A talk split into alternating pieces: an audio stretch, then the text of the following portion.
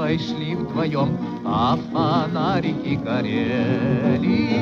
И при виде их на момент притих, и сердца наши замляли. Hello, and welcome to the SRB podcast, where in each episode we discuss Eurasian politics, culture, and history. As always, I'm your host, Sean Guillory. The SRB podcast is sponsored by the Center for Russian, East European, and Eurasian Studies at the University of Pittsburgh and members of the SRB Table of Ranks, who give monthly contributions from anywhere between $5 to $25. If you'd like to support this podcast, go to my Patreon page at patreon.com slash Sean's Russia blog, or to the podcast website, srbpodcast.org, and hit that Patreon button and join the table of ranks. This week's podcast is the seventh and final interview in REES's spring series, Socialism Past, Present, and Future. In this series, we've been exploring the experience of really existing socialism, grassroots socialist and communist movements, socialist inspired economic development and state building, and visions of a socialist future from a global perspective. Communist revolutions in the 20th century were reliant on a profound change in individual consciousness. It is not surprising that communist ideology spoke forcefully and often about creating new people. Revolutionary China was no different. But how did Chinese communists, at various levels, from Mao Zedong to village cadres, understand their work to transform individual consciousness? What did Maoism mean in the everyday? For some answers and some insight, I turn to Aminda Smith. Aminda Smith is an associate professor of history at Michigan State University, where she specializes in the social and cultural history of Chinese communism. She's the author of Thought Reform in China's Dangerous Classes Reeducation, Resistance, and the People, published by Rowman and Littlefield. She is currently writing a book tentatively titled Truth Revolutions Consciousness and the Praxis of Chinese Communism, which investigates how Chinese communists, at various levels, understood their work as a global praxis that fomented revolution by facilitating profound and personal changes in individual consciousness. Here's Aminda Smith.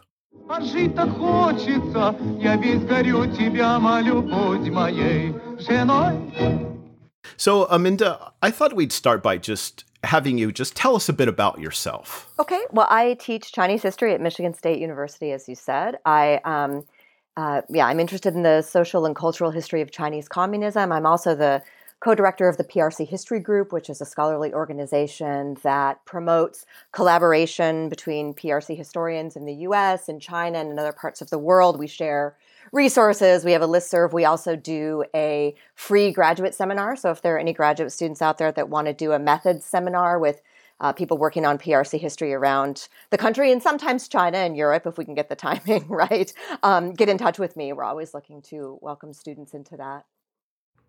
And and how is that? How is the the history dealing with historians from China and those in the US or possibly Europe in, in working with each other and dealing with Maoism? Are there some contentious issues that kind of, you know, liven debate or what's the kind of general atmosphere of that that uh, working together? Yeah, there are. I mean, it's very, very productive relationship. We're interested in many of the same questions, but we definitely have different takes, you know, depending on where we're coming from and the historiographical traditions. And of course, at the moment, um, it's getting more and more difficult for our colleagues in the PRC to talk with us in open ways. Um, where we had a few, uh, we had we do a journal, the PRC History Review, and we had a couple of pieces that were scheduled to come out from our colleagues in the PRC, and this would they would be coming out in English, but uh, they pulled them because they were sort of warned that now you know wasn't a great time to to publish things on the Mao era. So um, some of the tensions are are yeah to do with um, kind of control over information there. But then of course yeah there are historiographical tensions as well. We see things in a slightly different way, but I think it's a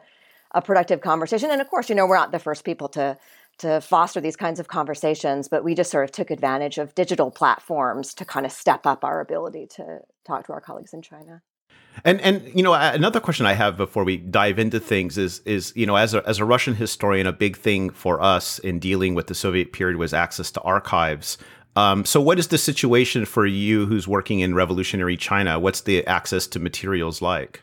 At the well i mean at the very moment now it, it, you know we can't we, we can't go to china but um, up until you know the coronavirus uh, there was a lot of talk about archives closing and i know some people experienced restrictions. I was still enjoying pretty good access at the beijing municipal archives and the shanghai municipal archives. My graduate students have been finding things at major archives and so my sense is that things are still open um, but it's hard it's it's harder to get you know things than it used to be. Maybe it takes a little bit longer.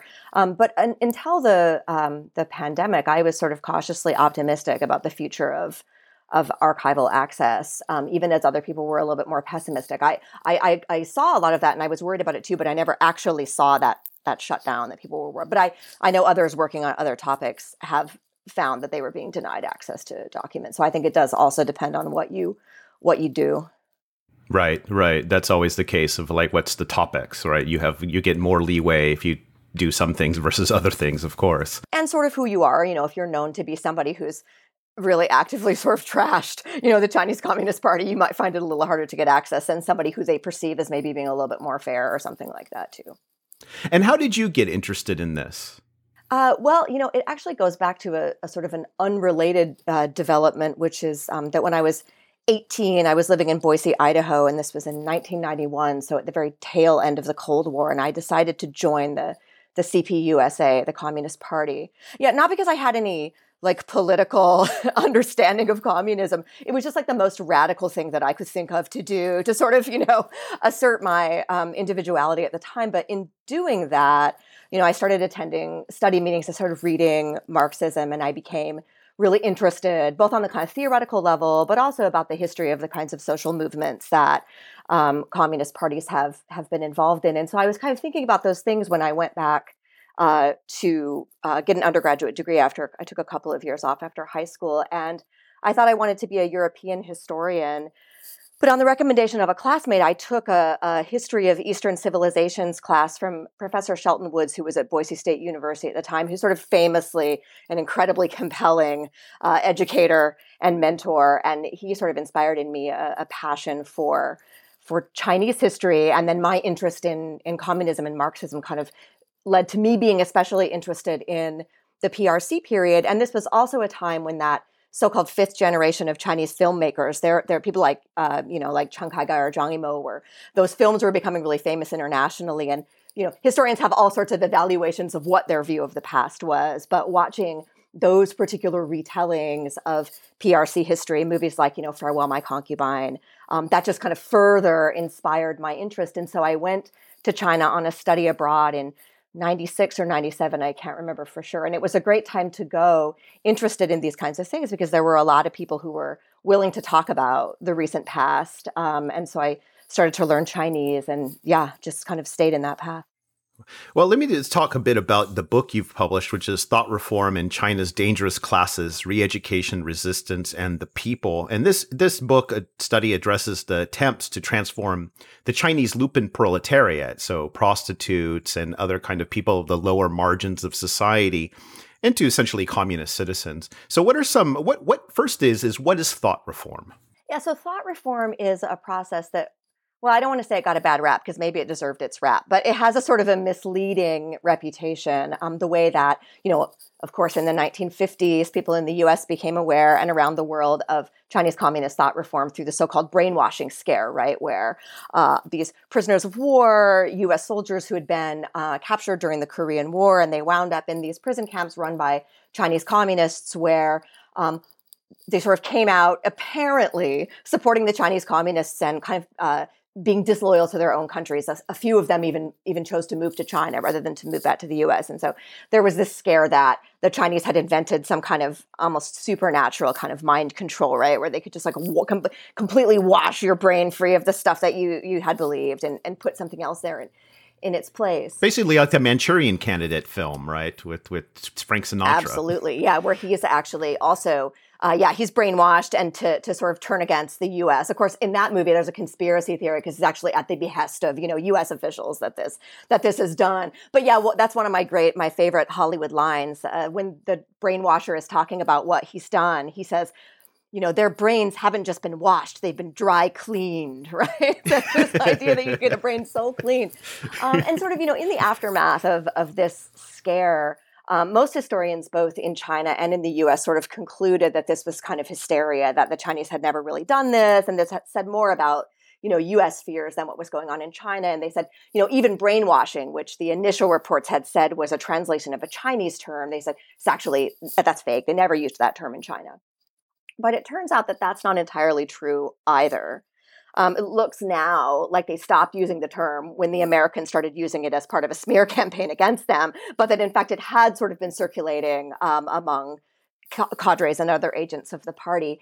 But it was supposed to mean something totally different, right? It was supposed to mean washing out all the negative ideas that had prevented people from seeing the way that um, capitalism, imperialism, and feudalism had kept them um, from achieving liberation, right, had actually worked in the interest of a small group of elite and and not um, yeah, not in the in the interests of ordinary people. And I mean, I think I mean what I always tell my students is that sort of at the base of it, it's not a really a very controversial idea, right? The idea that the culture that you grow up in, the fairy tales that you consume, the religious traditions that you have, that those shape the way you you see the world, right? The values that you have and what you think is good and what you think is bad and that if you grow up in a, a, capitalist society, you're more likely to think that capitalism is a natural way that people relate to each other. And, you know, that might be good if you think that's good. Uh, for Marxist thinkers, that's bad. And so the first thing you want to do is get people to kind of question those kinds of assumptions and try to think about, well, is that necessarily true? You know, is the free market like gravity or something? Is it the only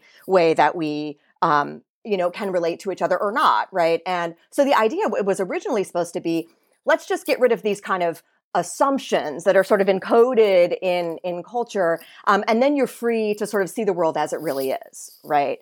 Um, and then there of course there's a positive indoctrination piece. Then the chinese communists are also going to tell you how they think the world is and then you're going to you're going to you know sort of operate on that basis. And it's not always just education either. I mean there was explicitly always a coercive element in this. It was always like you know, if you were either a prisoner of war undergoing thought reform in a camp, or if you were a student in a high school, if you were receptive to this kind of rethinking or, or questioning your own thoughts, um, and you were willing to do that voluntarily, you would be allowed to do that. Um, if you showed any resistance, they would interpret that as you having a particularly backward mindset and maybe needing a little bit of extra force, all the way up to incarceration and uh, physical violence. So, how did this work amongst like these marginalized groups in, in Chinese society? I mean, you know, what what strikes me about them is a they they tend not to be they tend to be kind of outside the general purview of any kind of state you know administration. They tend to be migratory in many cases. So how did this work out uh, in in in the party's attempts to edu- re-educate these people or educate give them political education? Yeah, I mean, you know, they had always the Chinese Communist Party had always ha- had a really long-term relationship with these kinds of uh, groups because when they were sort of forced out of the cities during the civil war with the nationalists, you know, Mao Zedong and others were out in the countryside, and it was difficult for them to get uh, farmers and factory workers to join the movement. So Mao actually had to rely on these so-called, you know, dangerous classes, people who already were, as you say, kind of moving around, kind of willing to do things for hire.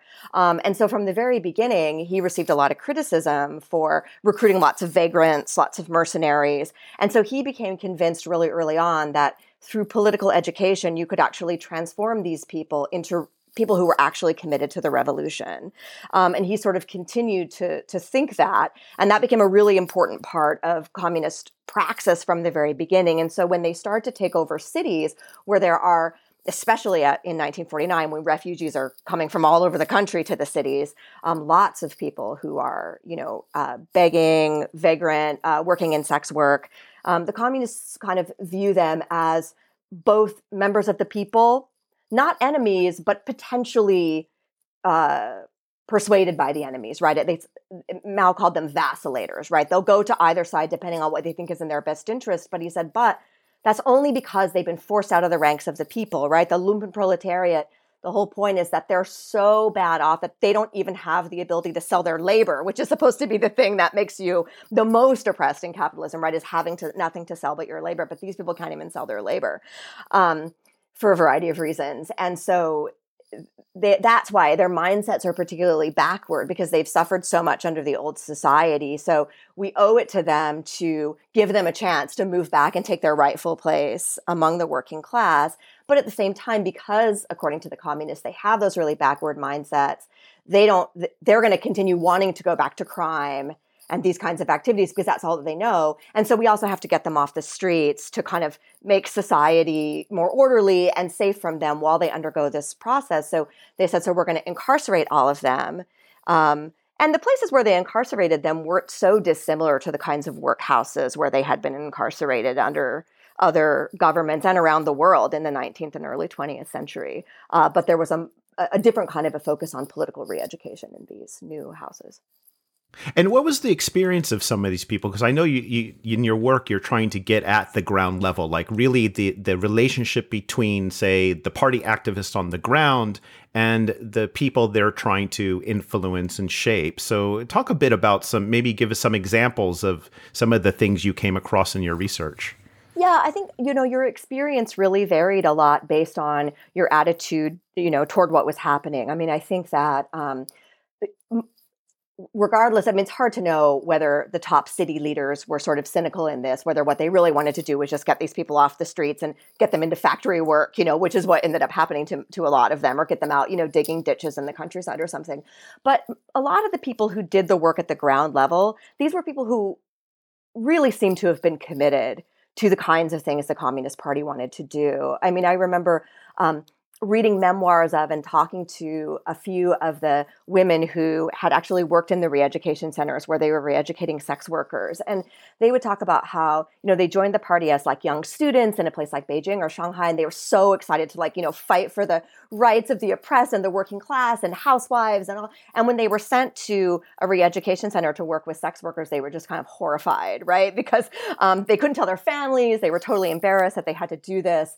Um, you know, and the, the, their leaders had to sort of patiently re-educate them. Um, but over time, they actually did come to develop, in a lot of cases, very sympathetic views of the women that they were working with. And some of those women, some of those sex workers, um, that was meaningful to them, and and they actually formed a bond with the women who were working there. Bonds that um, seemed to have lasted for a pretty long time. Um, you know, but in other cases, there were people who were always incredibly resistant. They didn't uh, trust that these uh, women actually had their best interests at heart. They were com- eh, very suspicious. I mean, you know, and the truth is, a lot of these people had had really rough lives, right? I mean, it's not like, yes, there were a few kind of high end courtesans who had a pretty great life, but most of the people who ended up in sex work in, you know, 1940s China were not, you know, were not enjoying a great standard of living. And so there were some people who were um, really happy for the new opportunities, but there were others who uh, just didn't trust anybody. Um, after their life experiences. And so people, you know, there were women who, uh, you know, t- till the end of their lives, they really insisted that they remembered this as a positive experience. Um, and in a sense, I used to think that it was very much about the kind of the ideology and what the Communist Party offered them in terms of um, ways to kind of rethink their life and how they ended up where, and also practical benefits like, yes, we will give you a factory job, we'll help you get settled. Um, and I still think that to a certain extent, but over the years, I've also just decided that it probably also had a lot more to do with those personal relationships inside that re-education center that made it meaningful for them. And it was part of the the efforts to say, you know, take sex, sex workers for example, uh, to you know re-educate them, educate them in political education.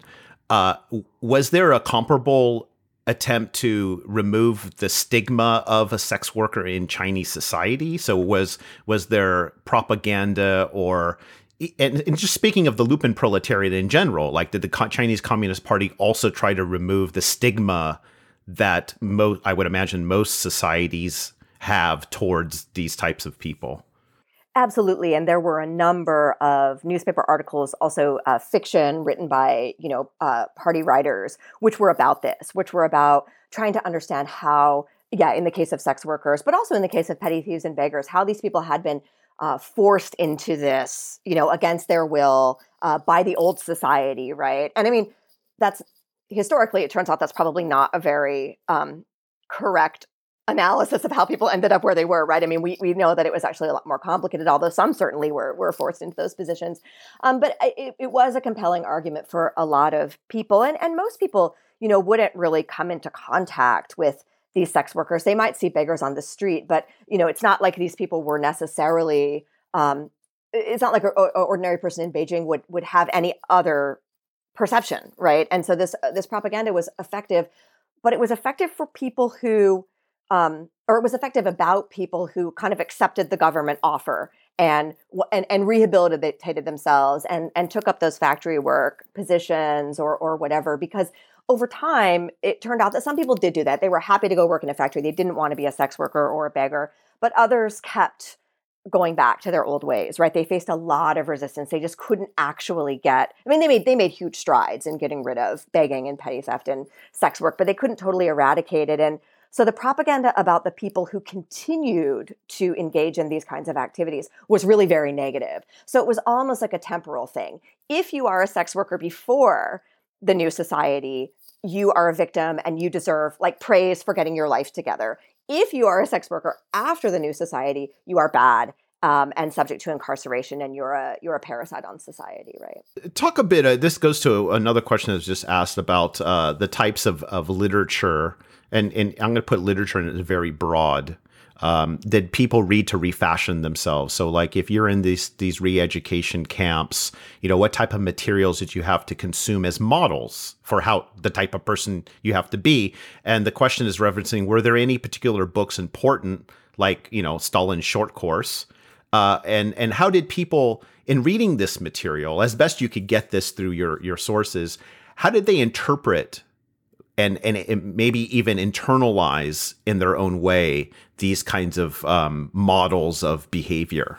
Yeah, I think it depends again on kind of where you're looking at society. If you're talking about um, re-education movements that are going on inside universities, people are of course reading Marx and they're reading Lenin and they're reading Stalin and Mao, um, and they're and they're trying to think about um, developing their own kind of theories of how to sort of make that make sense in a Chinese context. And in, in doing that, they're, they're really thinking deeply about how um, they might actually rethink their everyday experience. They might even rethink the way that they approach their research questions. But at the more grassroots level, people are getting lots of just kind of examples. They're getting lots of model cases, both negative and positive, for how you do this. Like um, the one one of the ones I was talking about earlier, they'll have it was serialized in the newspaper. They had um, a story of this woman who uh, was a, a, sex worker in this small village, and a local communist cadre had gone out to this village kind of at the very beginning of the 1950s.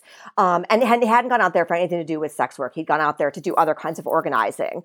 Um, and then he finds out that there's this sex worker there, and he he in the beginning is just as sort of you know awful to her and he he he calls her names and he wants to sideline her and then he's told by a superior oh actually this woman has suffered and you should go talk to her. And he goes and talks to her and she tells her story. She recounts the narrative of how she suffered and why and that it was because the landlord was able to force her into this position where she had no choice but to engage in sexual activity with him to to pay for land and then once she had done that other people you know came and started to make similar kinds of offers but she never had any choice and she never wanted to do this. And and you you watch she tells the story of her victimization but then she also tells the story of before this cadre got there um, the communist party had come and she had they had saved her from this and she had been able to remake herself and now she's like making shoes right? But you also watch the communist cadre going through the same re-education and he's making a self-criticism like i can't believe i thought these terrible things about this woman. That's such a bourgeois way to think, right? In fact, this woman was one of the laboring masses. And so ordinary people would read very detailed accounts within which people went through that re education process themselves. And then they were supposed to emulate that, just starting by just telling their own stories. All you had to do was tell your own daily life story, and then you could go from there. Were these re education camps and people who went through them, were they possible platforms of social mobility? Like you spoke about be- working in factories, but did it go beyond that? Did it, you know, because the reason the, the this comes from a question that's being asked, but it also comes from a, something I was thinking about earlier. You described that these people's class position, and and in the book you refer to them as non-enemy classes. Uh, and so they're, they're, and you say that the, you know, Mao saw them as kind of potentially vacillating So they're kind of they're on the they're they're um they they are on this kind of margins of bad class, good class, right? And you you pointed that that there's a temporal element to this. So in going through this re-education process, a did you were were people successful in shedding that kind of vestiges of that class position and then did it allow them for any kind of social mobility as a result I think for some people it really did. I mean, there are um, several examples of people who became, um, yeah, like managers in their factory or team leaders in their factories or whatever, and went on to work, you know, for the rest of their lives in these factories and had pretty decent standard of, of living. Um, there were many uh, who who did go on to become activists with the party, and then some of them even later cadres. I mean, of course, those are examples that are still pretty widely publicized. I mean, if you kind of, you know, Google it in Chinese, you would probably find these people, right? They're they're very uh, they're highly publicized, so they're probably not you know the the norm. I think a lot. I mean, un- unfortunately, a lot of these people when they went through the re-education center, they were offered a position in a factory. That factory was like you know in Xinjiang or someplace really far away, and they sort of ended up stuck out there, or um, they weren't offered a factory position. There was a there were there, they were really encouraging a lot of the women, especially coming out of the um, institutions, to marry uh, farmers or People's Liberation Army soldiers, people who it was difficult. The party was difficult for the party to help these people find wives, and one of the things they really wanted from the party was help um, starting a family. And so there, there were lots of, they, they, of course, they were not arranged marriages, but there were lots of kind of mediated meetups um, and uh, you know there were lots of stories about women going out to the countryside and and marrying into a family and then you know going back to the city and engaging in sex work again because they just didn't um, you know it wasn't fulfilling or, or, workable or whatever. So i think um, probably the the more common example is these people became low level factory workers and most of them probably stayed in those jobs or um, they were um, mostly for sex workers. For for beggars and vagrants they were really sent back uh, to their hometowns in the countryside and and made to engage in farm work there. And they most of them probably stayed there doing that because you know what else were you going to do? It, one of the things that of course strikes me is is the parallel with you know like in so, the Soviet Union attempts to create this new person right through this kind of acculturation through the institution of a socialist society et cetera et cetera and then of course and and you know a lot of historians have in the last you know 15 20 years have looked at the the kind of subjectification of this like how this shapes your identity how it shapes your life story.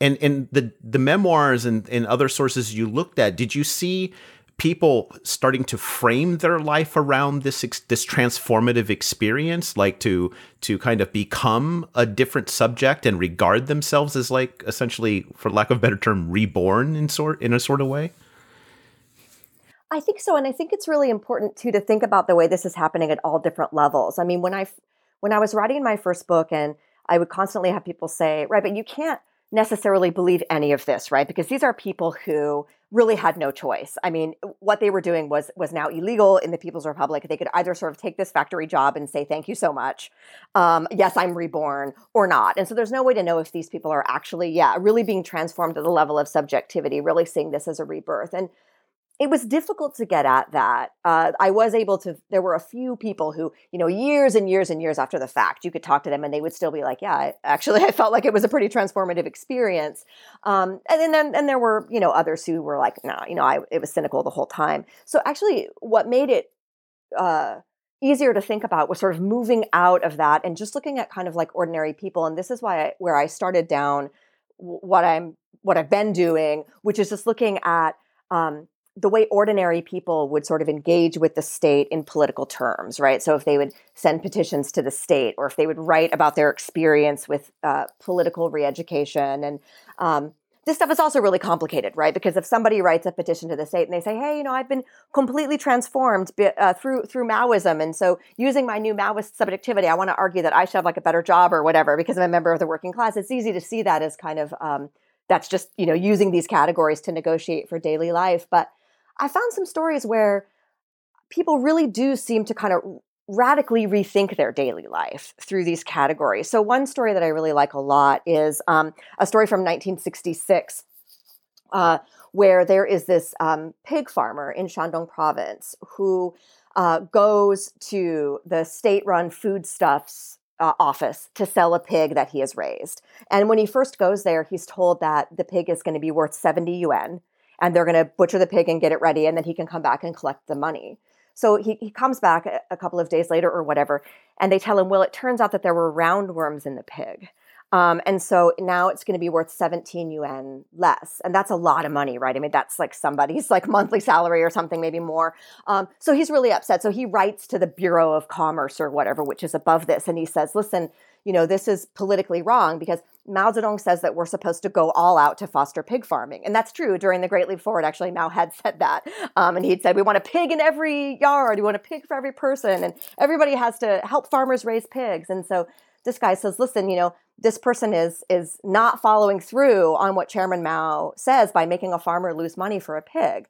Um, and so when this letter comes in, they send a, a communist cadre out to talk to this guy, Mr. Lee, and this cadre thinks that he's convinced him at the end of the encounter. And he writes a report. And he says, "Well, I went out there and he was really upset, but I think I convinced him that you know pigs with roundworms are really like worth less, right? This isn't a political problem; it's just unfortunate."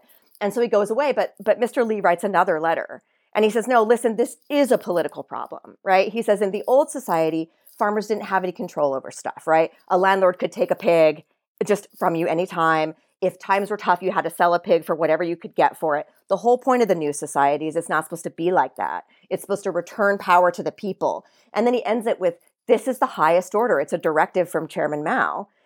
And sure enough, the cadre ends up sort of mediating on his behalf to get him the full amount for the pig. And then the cadre writes something which says, you know, oh, I, I had, a, I made a self criticism too, right? Like in the end, I saw that this was an actual political problem.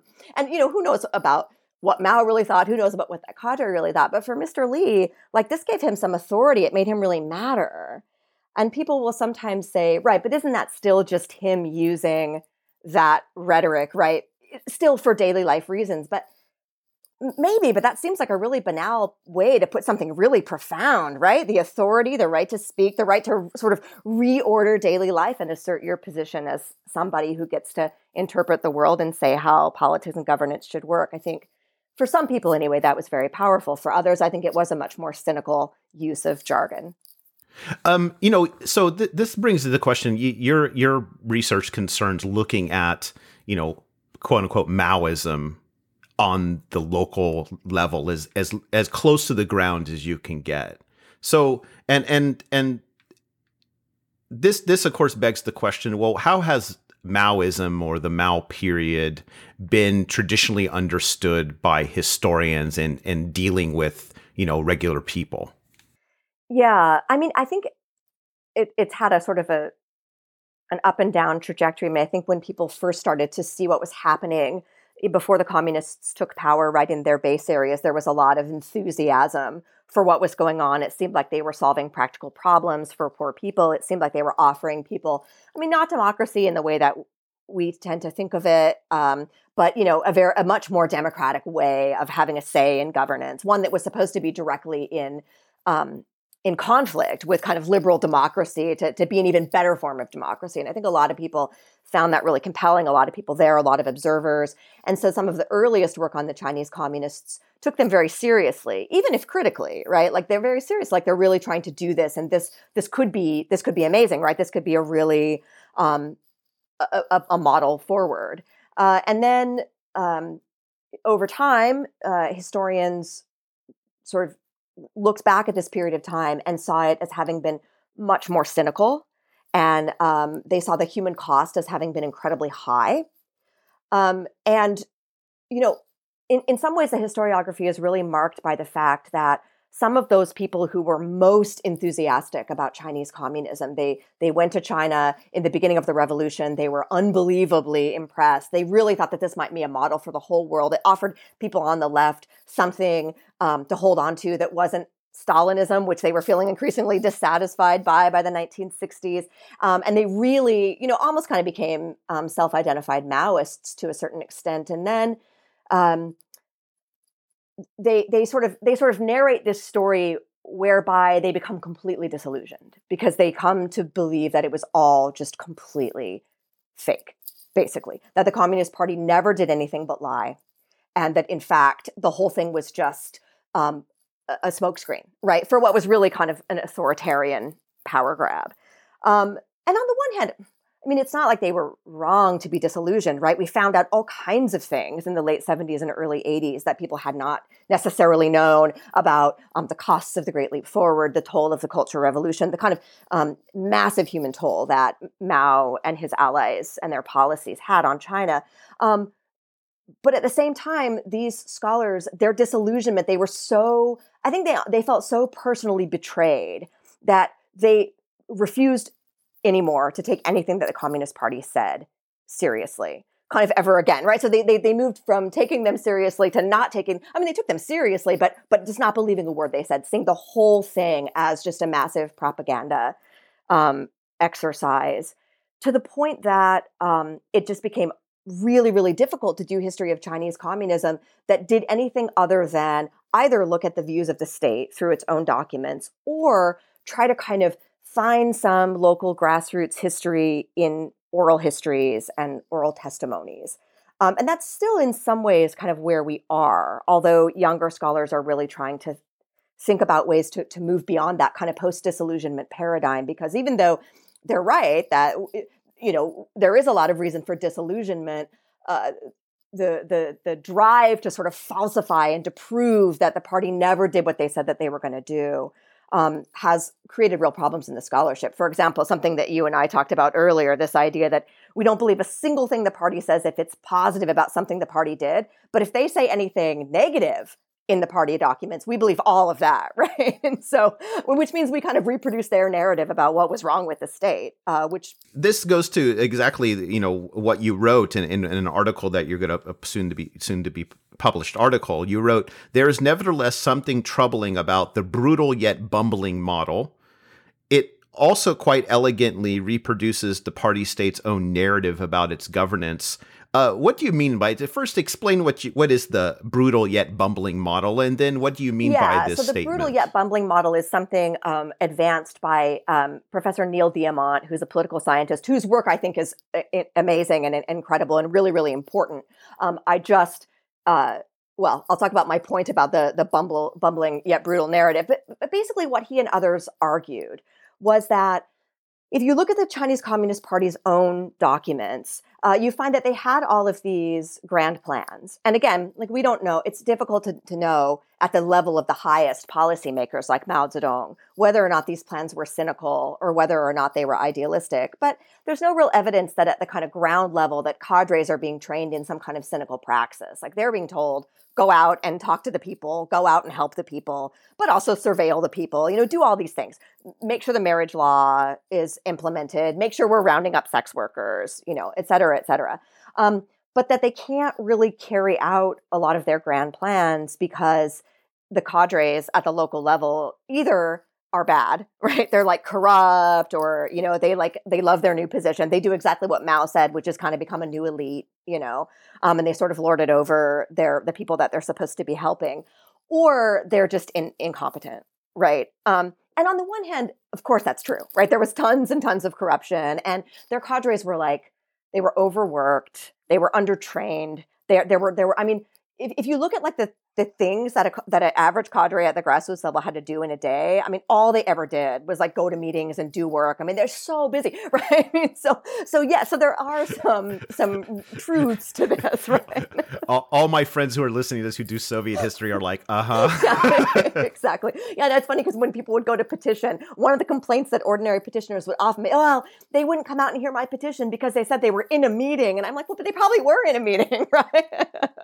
um, but yeah, so so there's something to be said. It's not that the bumbling and brutal cadre thing isn't, you know, a practical reality, but it's also a discursive um, category because the higher ups in the party can, of course, I mean, political scientists have pointed this out for more recent periods of time. It's like the blame middle management thing, right? You know, like, oh, it's not us. We up here at the top, uh, you know, want to serve the people, and the people, of course, want to want to, you know, be in line with us on that. We we we and the people are together, but these middle managers, these cadres, they just keep messing everything up. And as long as you you continue to do that, um, yeah, I mean it, it it, it works really well for the senior party. And so I guess my claim isn't that it's true or that it's not true, but that we have to be careful how it's used because when we go in and we say, "Oh, I looked at this document and I found," well, like we were talking about, you read these communist documents and this is what they look like. They say, "Oh, we're doing such an amazing job in um, implementing the marriage law in this town," and they give a couple of sentences of you know things that they did well, and then the whole rest of the document is like, "But then there were all these really terrible things that happened, like all of these people who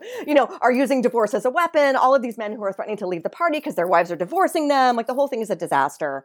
Um, uh oh right? And so the way historians were kind of doing this is they would be like, okay, skip everything that comes before the however, right? And then after the however, that's the true stuff. Um, and I think that it, it, it, both of those things can't be true. We, we can't either either we can't take their document seriously and that includes the negative stuff or we have to think about this all as part of a complex argument and again when you say this it sounds really obvious but yet we don't treat communist documents that way. And so as a result, we, we really have been reproducing the narrative of the state. But my argument isn't even necessarily that we shouldn't do that. I think that's fine. I think we should map the grain more fully of what their argument actually was and then see what it looks like to read against that grain rather than this other grain of before and after or before the but and after the but. Yeah, and then there's also a tendency to read resistance into all of this stuff, right? Like all of the bad things, people kind of circumventing local officials or challenging them or something like this is seen is is also taken to the other direction where it's just seen as some sort of resistance to the quote unquote system uh, so given that, like, how do you negotiate since you do look at the relationship between, you know, party officials on the ground and, you know, average people, how do you deal with this kind of problem of, of getting at the documents and what's going on? Yeah, it's difficult. I mean, and on the question of resistance, there's yet another one of these kind of discursive problems, which is that so, like in the case of the people who are interned, the sex workers and the beggars, they're interned, and um, yeah, the work reports report a ton of resistance, right? Oh, they're um, there. There's one great scene where all the sex workers they're they're being guarded by some People's Liberation Army soldiers, um, and they apparently all open their robes and flash them at the same time, and the soldiers are ah, and so they, then they all run, right? they all, I'm surprised the soldiers are running. Right. No, no, the, no, the women run. oh, I got they you. They take advantage of the moment of chaos and they like bolt right out of I the see, re-education center. Um, and so, so you know, and this stuff is great. great. and of course there are elements of resistance there. I'm, I'm 100% sure as 100% sure as any historian can be that things like that happen because I heard those kinds of stories so many times in so many different contexts. But um, of course, those reports also had to be full of that stuff because, well, for one thing, superiors say you also need to tell us about problems you're encountering. I mean, they literally had to write that stuff.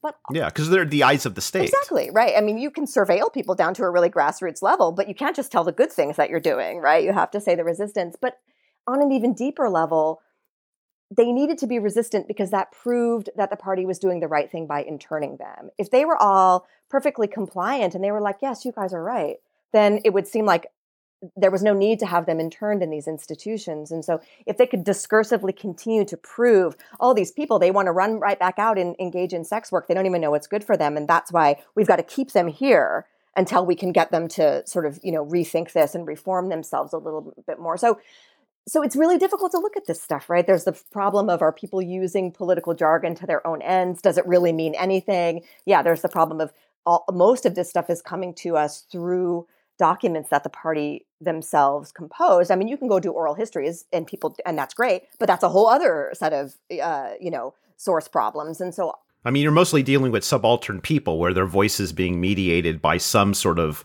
you know, institution in some way mediated certainly through the archive in a variety of ways. Absolutely. First by the party who's compiling. And even when you have a letter that an individual person wrote, and sometimes these aren't people who are literate, they're people who got, you know, their their neighborhood letter writer to write for them.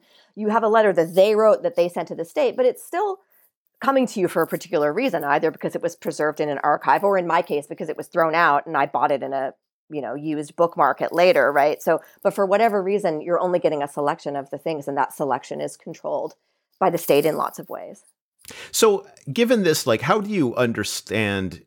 Uh, you know, you laid out a bit ago how Maoism was seen by historians, and now there's this this shift of more historians like yourself who are trying to understand it on an everyday level, everyday Maoism. So, what is your understanding of of Mao? How would you how do you understand Maoism then? Well, I mean, I think so there also for a long time was a, a, a, kind of a sense that we shouldn't even really use the term Maoism, right? Because it's not clear what it means. But I, I like it. I think one of the problems is we don't we don't have a term like Marxian, right? We don't uh, we a term that says you know kind of like Mao inflected. Like some people have tried Maovian, but um, copy editors keep taking it out. So you know because the problem is when you say Maoist, it sort of makes people think that you're trying to claim that Mao's uh, trying to talk about Mao Zedong's particular ideas, right? Um, and you know, people will often tell you that you know, in, in, China, people don't use a term that translates to Maoism. They talk about Mao Zedong thought, which is something different. Although even the official understanding of Mao Zedong thought is sort of Maovian in a sense, in that it only it only talks about the parts of Mao's thoughts which have later proven to not be his mistakes, right? So Mao's mistaken ideas aren't necessarily part of like Mao Zedong thought as far as the party's concerned. And it can also include um, the later theories of other leaders who were supposedly thinking in a kind of uh, Maoist way. Um, and so I guess I sort of think about Maoism like that. It, like it's an imperfect way to sort of talk about um, a set of epistemological and practical um, elements that are connected to some of Mao's ideas or to the Chinese Revolution. Um, and so for me, I mean, obviously it's it's a very practical set of methods. It's a method for you know not just to interpret the world, but to interpret it so that you can change it. You know, to paraphrase Marx's famous statement. Um, but it also it, it, i think one of the reasons that i think it's most meaningful to people is also connected to what i was saying earlier about the guy who was trying to sell his pig mr li um, because it is an epistemology because it is a new way to think about things. It's a new way to interpret the world and to interpret them in ways that are really really radical and really resituate power. Um, and i think people found that unbelievably compelling. And you know as a result it was both incredibly liberating for some people and disastrous and catastrophic, you know, uh, for others, precisely because it did allow people to so radically rethink. I mean, some of the um, historians whose work I like the most right now are kind of arguing actually that some of the crackdowns that we see during the Cultural Revolution were actually on people who were more Maoist than Mao himself, right? Yes. Um, this this this leads exactly to my next question, which is: Is there a Maoism without Mao? And the reason why I ask this is that when I teach Stalinism, I try to get my students to think about Stalinism without Stalin, like as best we can. Like, how do you understand it as an experience that's disconnected from this guy somewhere? can you is there a, a, a personal maoism is there a maoism without mao that you can kind of conceptually kind of pieced together at least a little bit? I want there to be. Um, and I and I want there to be I want there to be a Maoism without Mao, a Maoism if not for Mao, and a Maoism despite Mao even. Um, and I think one of the reasons this is so important too is because it's kind of a shame actually that this entire movement that was so meaningful to so many people that, that one person that Mao Zedong gets to stand for all of that and that his mistakes get to stand for all of that. I feel like it does a massive disservice to people who were in this for all the right reasons, uh, people who who dedicated their lives to trying to um, you know build a new china to trying to do things like you know like the, the women who worked for the women's federation for example um, uh, who you know uh, there's a, a, wonderful recent book by uh, by wang zheng which is about uh, you know, we used to have this sense that the Women's Federation was just kind of an arm of the Communist Party, but she, in fact, finds that there were all of these feminist women who were in there all the time fighting against the party to actually be able to do feminist work to serve women. I mean, not everybody, but lots of people, and they dedicated their lives to that. And when at the end we turn Maoism into something that's evil or or or or cynical or uh, you, know whatever the the what what took China in totally the wrong direction. That's that's good in a sense because I I, I support wanting to hold accountable people who who who do um, those kinds of things, but it also just sort of erases the experiences of all these other people for whom these ideas were also really important. And so I don't know, I haven't yet figured out what a Maoism without Mao looks like, but that's what the stakes are for me to want to do that you know, you look you look at the the let's go back to the people's appeals to communist officials, the state, even Mao personally. I'm, I'm, i would imagine a lot of people wrote letters directly to Mao. Um, and and I always found find this an, a fascinating thing to look at because one of the things good about communist states is that they have a tendency to preserve a lot of this material um, in archives. Uh, talk about like what are what are talk about these appeals? Is there a narrative of appeal? Uh, do they? I mean, you you mentioned earlier that you do see some uh, using the language of the regime against the regime. Um, but more so, when you look at this material, what do you take from it? Yeah, I mean, it's it is fascinating material, and there's such a, there's a very long history of people um, in China petitioning the state, the highest authorities, for particular kinds of reasons. Traditionally, this is something that you do um, if there's a grave injustice, right? The idea that an ordinary person might even have the right to petition the emperor if an injustice was done that was of great import. Um, but under the, the the communists, this gets expanded, or at least they really want to expand it. I mean, people it turns out always wrote to the emperor about anything they wanted anyway. But legally they weren't really supposed to to do it um, unless there were, there were things that were injustices where in the maoist period they're really being told um, write to us about anything they're telling cadres like you know you should be going into your reception rooms for the people and people should just be coming in and chatting with you like your old friends it doesn't matter whether they have anything to say right and on the one hand, I mean, think about the level of surveillance, right? It's like this is what this is what Facebook has done for for our era, right? Completely. To get people's just everyday random thoughts. That stuff is so valuable. Um, so there's obviously a really practical element in that sense, but I think there also is this sense that um, you know you you do you you want to be as responsive as you can to people at the grassroots, um, and so I think that people then they they believe it. They they take it really serious. They're like, okay, well, the party's telling us to to bring all of our our stuff to them, so let's do it. Um, and they start bringing everything from the tiniest disputes that they have within their families to bigger political concerns. But then you get back to these um, bumbling and brutal cadres again. Even the cadres who are working really hard are really, really busy, and they don't think that like notes about somebody's extramarital affair are a particularly important part of their job, right? So, in some ways, we, we often think of the PRC as, you know, they try to put in place this kind of big brother style surveillance system. And they, they may have wanted to do that, but ultimately sometimes they couldn't, you know. So so these letters would sometimes pile up in offices. And then when uh, a supervisor was going to come in and look at and, and and see how they were doing, they would like burn them all because they didn't want to get caught. Um, and so, you know, a ton of them would would never be read. On the other hand, some of them were read and immediately responded to, right? So I don't know, this maybe connects to this sort of uh, this kind of Kafka-esque sense that you can't predict what the state is going to do. But rather than some kind of irrationality, it may really just be a randomness of the information that the state got and how they were able to act on that. How does your research on brainwashing uh, and Maoist persuasion at the grassroots inform the questions you asked about, say, the reporting on contemporary detention and re education of uh, Uyghurs?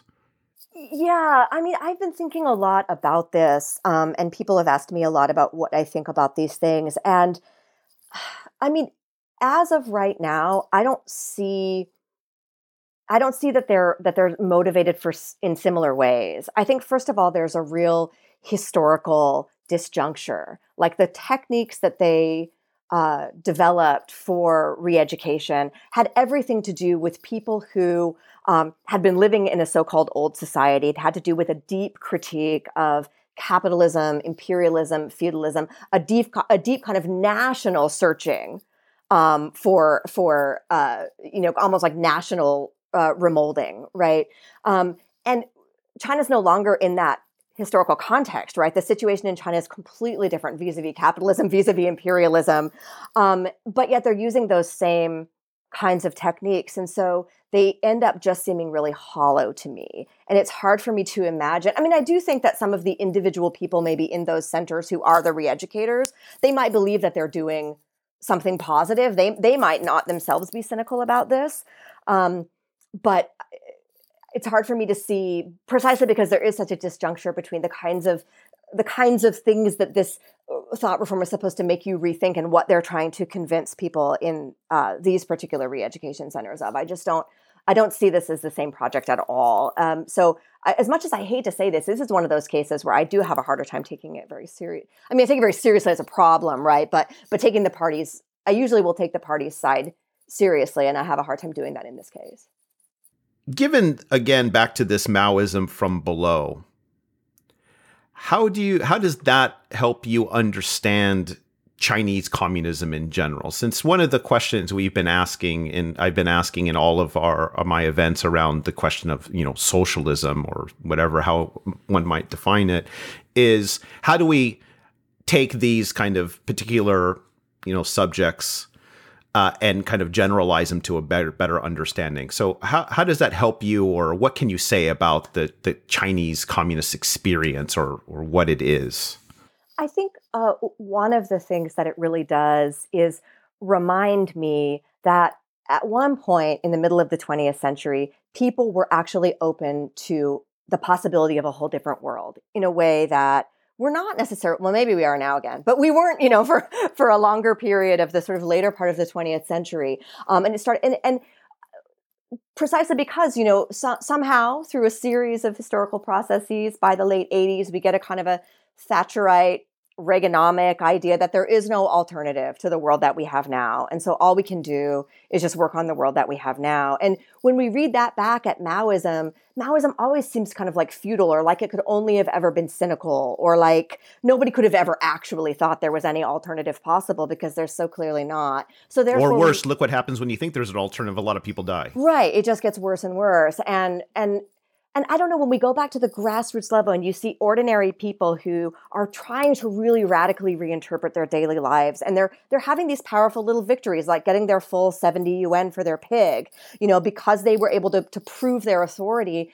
Um, I think it reminds you that whether or not um, it was kind of an ultimately a doomed endeavor, that there was this um, feeling of, of, of possibility, you know, uh, uh, uh, an endless possibility even about what the world was like and what it could be like, you know, and that that's why some people were were in on this. And so to look at it purely from the kind of cynical way that we look at it from the top doesn't really capture and then it makes it seem like everybody was just sort of brainwashed, right? Why would anyone participate in that? It's so obviously ridiculous. But when you go back to the daily level, you realize they may or may not have been right. They may or may not have been, you know, may, may or may not have been the uh, uh the right decision, but they were truly inspired, um, and that's inspiring. That was Aminda Smith, an associate professor of history at Michigan State University, where she specializes in the social and cultural history of Chinese communism. She's the author of Thought Reform and China's Dangerous Classes Re-Education, Resistance, and the People, published by Rowman and Littlefield. She is currently writing a book tentatively titled Truth Revolutions Consciousness and the Praxis of Chinese Communism, which investigates how Chinese communists, at various levels, understood their work as a global praxis that fomented revolution by facilitating profound and personal changes in individual consciousness. I'm your host, Sean Guillory, and this is the SRB Podcast. The SRB Podcast is sponsored by the Center for Russian, East European, and Eurasian Studies at the University of Pittsburgh and listeners like you. If you enjoy this podcast and want to help support it, please take a moment to share it on Facebook and Twitter, like my Facebook page, Sean's Russia blog, write a review, or recommend the show to your friends. The SRB podcast comes cheap, but it is not free to make. You can help support it by joining the table of ranks at srbpodcast.org. As always, thanks to my high excellencies, high wellborns, and noblestnesses for your continued patronage.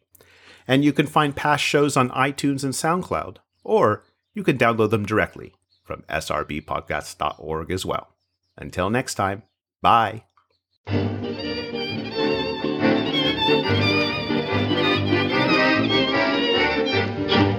На степи молдаванские всю ночь глядит луна, Эх, только жизнь цыганская беспечна и вольна.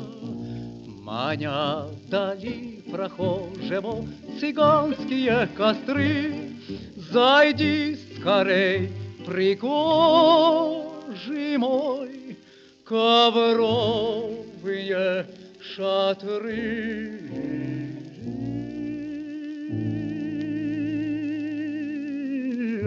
Тари-дари, дари-да, тари-дари, дари-да, тари-дари, дари-да, ри-тари-да, дари-дари, дари-да, тари-дари, дари-да,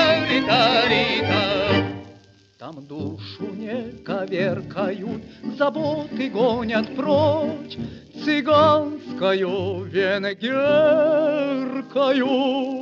Встречает табор ночь, И больно сердце мучает, Гоня тоску и гнев, Ночная пляска жгучая,